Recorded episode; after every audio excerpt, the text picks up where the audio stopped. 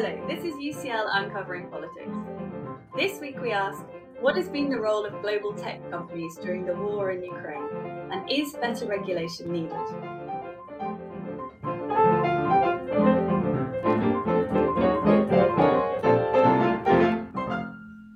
Hello, my name is Emily McTernan, and welcome to U C L Uncovering Politics, the podcast of the School of Public Policy and the Department of Political Science at University College London.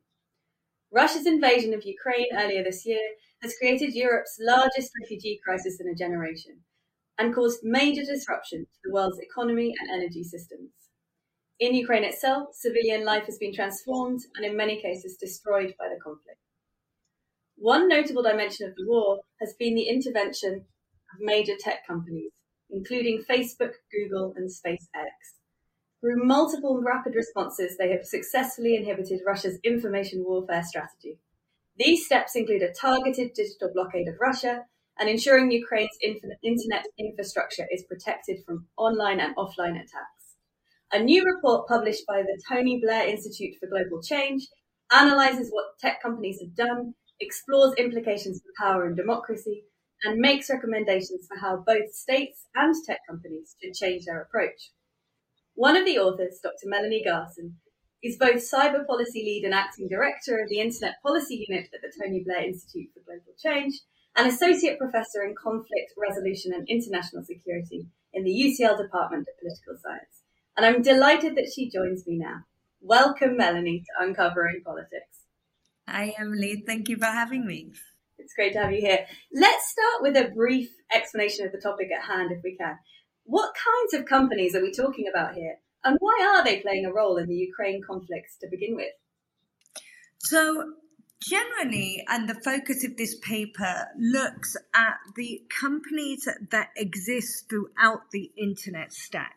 And what I mean by that is the companies that have a hand in supporting communications from the very subsea cables that help support the internet all the way up to the information that runs on the internet and, as we've seen, up to the satellite, up to space to help support the communication systems.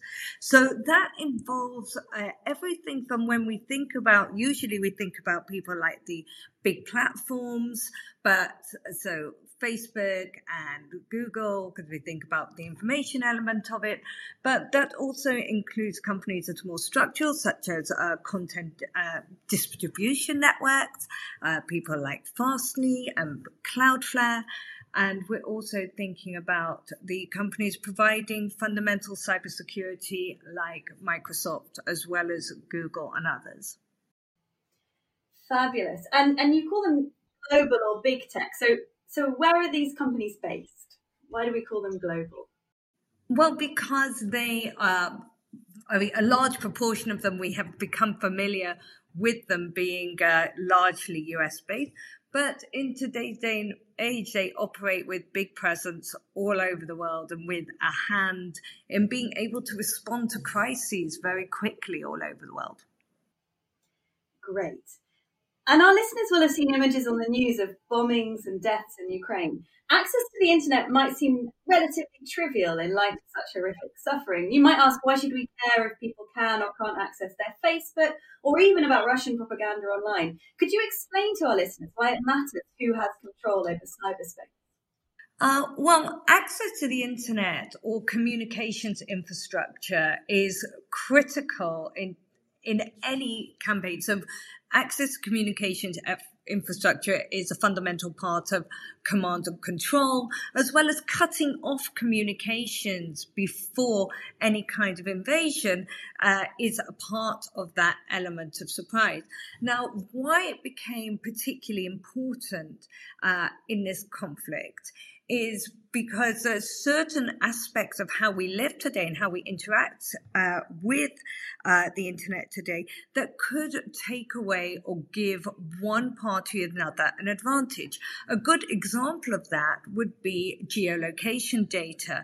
So if we're providing information, for instance, where people are running to hide or if that information can be accessed where people are running to hide from a particular bombing, then that information could actually be used by the other side to actually target their bombing more effectively. So one of the things that happened quite early on in the war is Google shifted and turned off a lot of mapping data for people in Ukraine so they couldn't be targeted.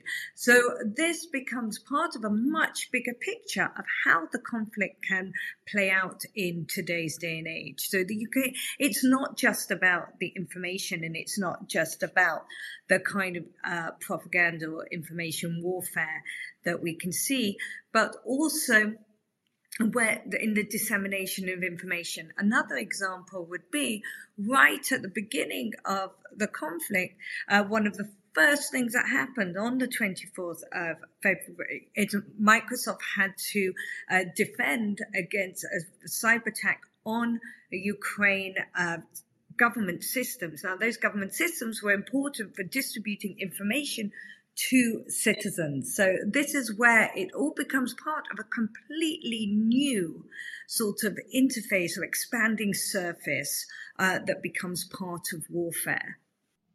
Thank you for those fantastic examples. Is this a phenomenon that's arisen in Ukraine, or have these companies played a significant role in other conflicts in recent years? Is this the sort of modern face of warfare? We're going to see a lot more of this from now on, or is this actually something that's been more of a feature of warfare and other conflicts in the past? Well, in this one's been in the most extreme uh, context. So we've seen the intervention of uh, tech companies in geopolitical crises, for better or worse. And the one that usually jumps to people's mind at the outset was uh, Facebook in Myanmar and what happened uh, in, with uh, the, whether they were complicit in the genocide of Rohingya people for allowing information to flow that were, could have possibly um, or it was then sort of claimed that this assisted in being able to identify and target and rile up the hate against the Rohingya people. So that's on the other side. We also have on the uh, Starlink previously, so that's uh, SpaceX and Elon Musk Starlink is coming in previously to help in Tonga when the subsea cable was severed and there was no internet available, and providing satellite communications to try and bridge that gap. Bearing in mind that our entire livelihoods and the way that we live today, and as countries roll out to increase digitalization, whether that's digitalization of health records or being able to access social security, if the internet goes down, then life as people know it for a lot goes down very quickly. Great. Thank you for those examples. So we've got Microsoft defending the Ukraine government's uh, systems. We've got the mapping data being turned off or on for relevant parties. I wondered if we could also discuss a little bit the kinds of offensive measures that have been taken against Russia so far and what the effects of those actions have been. So perhaps you could talk us through a digital blockade and what's involved in that. Yeah, well, the I mean, and the digital blockade, it's, it's a lot involved. So rather than being offensive, it's a lot more like deterrence by denial, or denying a, a lot of Russia's strategic ambitions. So another good example of that is where we have new assets that could become targets. So again, going to into Microsoft, who have been particularly active, they moved, or going back to thinking about digitalization and how many of our records that are fundamental to our, our government providing public services, um, the um, sorry about that, Emily. Just, um, so going back to these um, uh, government providing public services, Uh, Microsoft moved a huge amount of all the data assets that were sitting in data centers in Ukraine out into the cloud outside the country, part, partly so it doesn't fall into an, uh, Russia's hands and can be misused, but also so that government can keep on functioning. So if anything were to happen to those data centers. But there's also been from, obviously we've seen on the other side, a huge exit from tech companies from Russia, and that's with the, now some didn't automatically go voluntarily. There was incremental bans from some of the t- to towards some of the tech companies because of the argument over provision of information. What's interesting about that, that created a lot of tension for some tech companies who wanted to be able to still provide access to information to Russians, but either because of bans or because of the sanctions regime needed to exit. And this was where we saw some real creative uh, thinking from some tech companies, for instance, uh, Cloudflare providing V P Ns, virtual private networks, free to Russians so that they can bypass the blocks and be able to access information of their choice freely. Great. So it sounds like it's, it's, it seems very important then to keep Russian civilians online and make sure they're having access to a range of information sources as well as their own government le- uh, media. Is that the kinds of things you're thinking about, the ways in which tech companies can enable us? Uh, enable they, absolutely. And they've enabled by doing things that they haven't done before, like particularly some of the platforms suddenly hopping onto the dark web and having a dark web mirror site so that, again, that would be something that was accessible uh, through a different mechanism so people can have information. Because on the other side, I think Russians were then going back to short to shortwave radio. They were actually going back to old tech and people were digging out their radios, and there was an increase of broadcasting for things like that had really scaled down, like from the B B C sort of upping their radio service so that information or free information flow could uh, be out there because of the bans and the blocks on most of the platforms. If you stayed in, YouTube has still been allowed to operate because uh, there would be probably wide-scale mutiny uh, if it wasn't able to operate. Great, that's fascinating. Um, and so you say they're not offensive measures, you said. You're seeing these as very much kind of, you, you, you rejected the idea that there were offensive measures being taken against Russia thus far. I right? think it's a, it's not necessarily that offensive. So a lot of time when we think about offensive, then sort of people's mind jump and think, okay, are these companies conducting cyber attacks? Or are they? And that, that's absolutely not what it's about. I think what it is, is that the absolute, the confluence or the coordination in effect, and not necessarily actually, it wasn't even a coordinated response, but the amalgamation of all these responses of tech companies have actually tipped the balance of power. And that tip, the balance of power, has enabled Ukraine's offensive. Right? It's sort of a slightly different because they've been able to create this strategic blockade, so they've been able to weaken Russia's attempts at cyber attacks through providing defense, because they've been able to bring in measures. So Google sort of recalibrated how Google search works so that people had access to information like how to hide or where to flee. There was a lot of sort of what were the most popular search terms and how did uh, that operate. Because of these sort of confluence of all these actions, then that has lessened Russia's success in their campaign and, by the same token, enabled Ukraine to really sort of rebalance uh, what they were at the outset, the much weaker power people thought.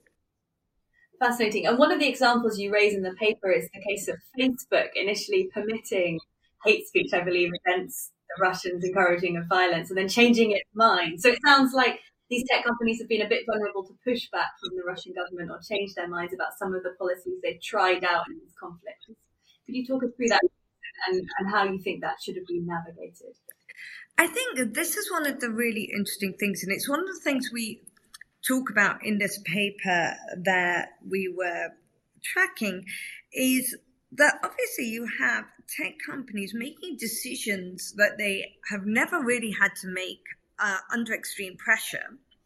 And and sometimes they're getting it wrong. Now, Facebook was particularly under the spotlight because of what happened in Myanmar. And you get caught in these tensions of free speech arguments, something we're going to see uh, very much with the sort of the Twitter buyout. And so at the outset, it was said, well, you can't have the free-flowing hate speech. And at the same time, they were saying where people are allowed freedom of expression, particularly people in Ukraine, to do, express their horror and their dissent and their general feelings about what was happening to them. And Russia then, of course, said this was fueling hate speech, and Facebook was, uh, and eventually Instagram kicked out of Russia. But it creates, but what they've done is it's bounded. So you can only express those feelings about Russians if you're actually geographically located in Ukraine. So it's not, it's create, there are boundaries on where that's actually allowed and where it's sort of, otherwise it's sort of cracked down on. Now, that brings us into a whole nother realm of the challenges for content moderation as a whole with these big tech companies, that it's an interesting area of where policy is being made on the fly. And one of the things we call for in this paper is actually if tech companies are going to have these roles, if they're going to be so influential and integral in these geopolitical crises, that they need to be able to have thought these things out in advance and have a transparency, a transparent process of how they're going to calibrate their interventions. Because this is, and Facebook, I must admit, out of the companies, have, have the ones that did set up a sort of a geopolitical crisis board, um, or a crisis board to deal with this situation. But more and more tech companies are going to have to have that clarity, because are they going to intervene in every conflict in this way? If not, how are they going to pick and choose? And what happens if it's a civil conflict inside one country? How are they going to decide what their decision-making is for their presence in that particular conflict? That leads us really nicely to the next thing I wanted to ask about, which is very much about the the way that we're going to regulate or support tech companies in these interventions and how this is going to look. So in the paper, I take it, there's, there's suggestions that the international community will support tech companies and that tech companies will form more consistent and perhaps transparent ways of formulating policy when they go into conflicts. But I was wondering, you might worry, should unelected tech companies have such an influence on conflicts and crises? So you might think, why frame the issue in terms of support for tech companies from the international community, rather than asking how should the international community be regulating and controlling tech companies' actions in wars, determining the appropriate ways to intervene? One might worry very much about who these tech companies are accountable to and whether there should be some kind of systematic oversight by states. So I guess over to you, should we be thinking of this in terms of regulating and controlling tech company interventions rather than generally supporting them as they make their own policies about what they're going to do when faced with a conflict?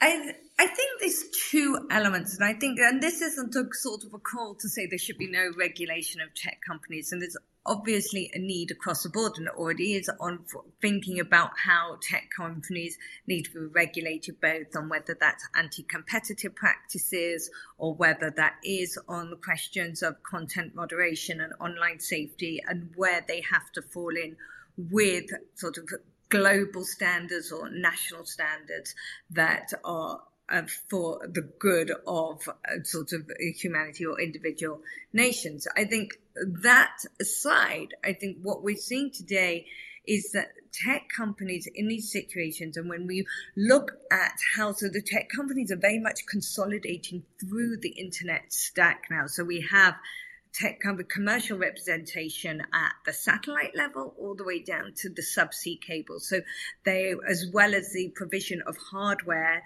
as and information flow or provi- good provision throughout the whole of the internet as we have it.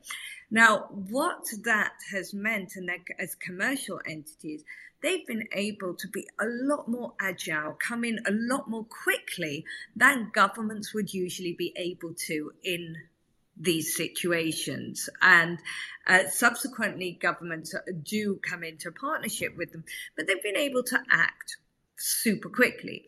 And, and that is something that should be harnessed for, to say, global good if we can do it. But, and to do that, it has to be some level of greater partnership rather than just regulation. So that, as I say, it's a, it's a little bit of both. And that means enabling tech companies, and certainly, and not just the massive ones, because what we do have is you have, like, particularly on the content distribution network, you have smaller companies that can have a massive impact. A company like Fastly, that if they go out, some of the global internet goes out for hours and hours and hours if there's a, if there's a blip in their provision service. So it's about making sure that companies can sometimes be part of these conversations. So both countries know how they're going to act, and also that conversation is, are they going too far, or where can they be part of uh, making sure that what the global community is trying to achieve is aligned as well. Because you're right, these are commercial companies with commercial incentives, but a lot of them actually, and this is And this is what's interesting if you read a lot of the accounts of why they intervene. A lot of the C E O's statements was about their moral obligation, their feeling. And that's wonderful. They're not saying that the company shouldn't have moral obligation and feeling, but it's also trying to get the consistency of that, because then if they're picking and choosing according to individual moral obligation, that is destabilizing on the overall system. Great. So we're looking for consistency. Is that consistency of particular tech companies, or consistency amongst the tech companies? So you know, really predictable what Meta or Facebook were going to do every time, and predictable but different what Google was going to do every time. Or are you thinking that very much the tech companies as a whole need to have a consistent approach? Um, it, it's a little bit of both. And actually, we talk about that um, in the paper. So there's both consistency within, and we talk about whether there should be Um, some sort of board where the tech companies, or some sort of forum where they can have that ex- exchange of information, where they can work together when, you know, if there's uh, somebody notices um, either a blip in outage, and think of who's the best place to, so that not, you know, but you also don't want wasted resources. You've got a huge amount of resources. So how can that be work between them to have an even distribution, if you want, of contribution as well, but also within the relationship with the global community and how they're acting, because you also don't want necessarily their action to undermine efforts either. A good example of that might be, and there's a question about this, with when the sanctions regime came in, the uh, tech companies, a lot of many of them did a mass, mass exit, some of them above and beyond what was required of the sanctions regime. Now, that's an interesting situation, depending on how you feel that sanctions should be operated. But if you feel that sanctions are best operated as a slow turn of a screw, if you want, that you take a little bit and then you apply more pressure and you apply more pressure, a mass exit could actually derail what you're trying to achieve to some extent. A mass exit of all the tech companies means that Russia goes, looks elsewhere, likely to China, to plug their supply chain gap. So then are you losing some of the balance and control in the system? And these are all sort of questions that still need to be unpacked a little bit more. Great. Thank you for that. That's very helpful. I wonder if we could talk a little bit more about what you, what the paper suggests states should do and the international community should do. So, so what kind of steps have already been taken by states? What's the appropriate level of investment, and what should happen next? So what's what's the idea about the ways in which the state should, the states um, yep. concretely support these tech companies? So they're going to have more consistent board, policy boards where they can discuss with each other, make sure that they're not acting in ways that conflict with each other unhelpfully. What do states do in the, in the international community? Well, I think at the first point, and it's not, you know, it's not just about the tech company. At the first point, states need to recognize the fundamental need for a secure, safe, and interoperable internet that is constantly functioning and accessible to everybody. And that's why uh, Joe Biden, when he brought together the uh, and it was in the end being sixty countries and partners on the Declaration for the Future of the Internet, was a big step forward. And that provision of ensuring the internet doesn't just mean about, you know, it's also involves hardware. This is where one of the big questions about kind of uh, semiconductors and the chips war that we're seeing going on. So it's also the tech, it's the regulatory policy, it's the security policy to make sure that everyone has that access to the internet that is so fundamental to everybody's livelihood and well-being globally. So what we've sort of posited in the paper is a kind of NATO for the internet design, with the, the internet being the thing that needs to be protected, and, and thinking about how countries could, you know, who are part of that coalition. And and that includes countries that we don't naturally think of. So there's a big split, if you want, and the, the term like-minded and not like-minded. And I don't particularly like it in this sort of term, because I think everybody needs to have the access to the global free interoperable internet. So I find that countries that want to be part of this coalition that uh, are enabled by this would have some sort of backup, some sort of almost like an, an Article five backup. If something happens to their internet, that somebody else has got their back. Now, of course, that somebody else getting their back, because of the nature of how the internet is constructed today, means that you have to have that conversation with the tech companies as part of that paradigm. So I think that that's one element that's really important. The other element that we talk about uh, is that how countries are, across the world need to build a tech-forward foreign policy. And that is a lot of uh, foreign policy capacity still doesn't fully understand all the aspects of the tech ecosystem. And by doing that, they're losing sometimes sight of key areas where there's pressure in the system, particularly when there's negotiations and what are quite obscure things like internet standards, but do have the potential to fragment the internet. So there's a good big thought of how capacity building within um, tech within countries need to be built to understand the tech better, and also how we can enable that to then have greater coordination. But most importantly, it's putting not the tech companies front and center, and not countries front and center, but actually the internet front and center that needs to be accessible to all. Thank you for that. I, I was wondering, so you, you mentioned there like-minded and not like-minded states, or the thought that some states are not going to want to participate in this NATO for the internet. Is that going to be a problem, do you think? I mean, how do you envision? I, I would assume perhaps somewhere like Russia isn't going to want to join in. Will it be that only some countries have this protected access then to the internet, or do you see it as a kind of thing that we owe to all global citizens that they have access to the internet? And so one ought to intervene if, say, a country decides to shut its citizens off from the internet?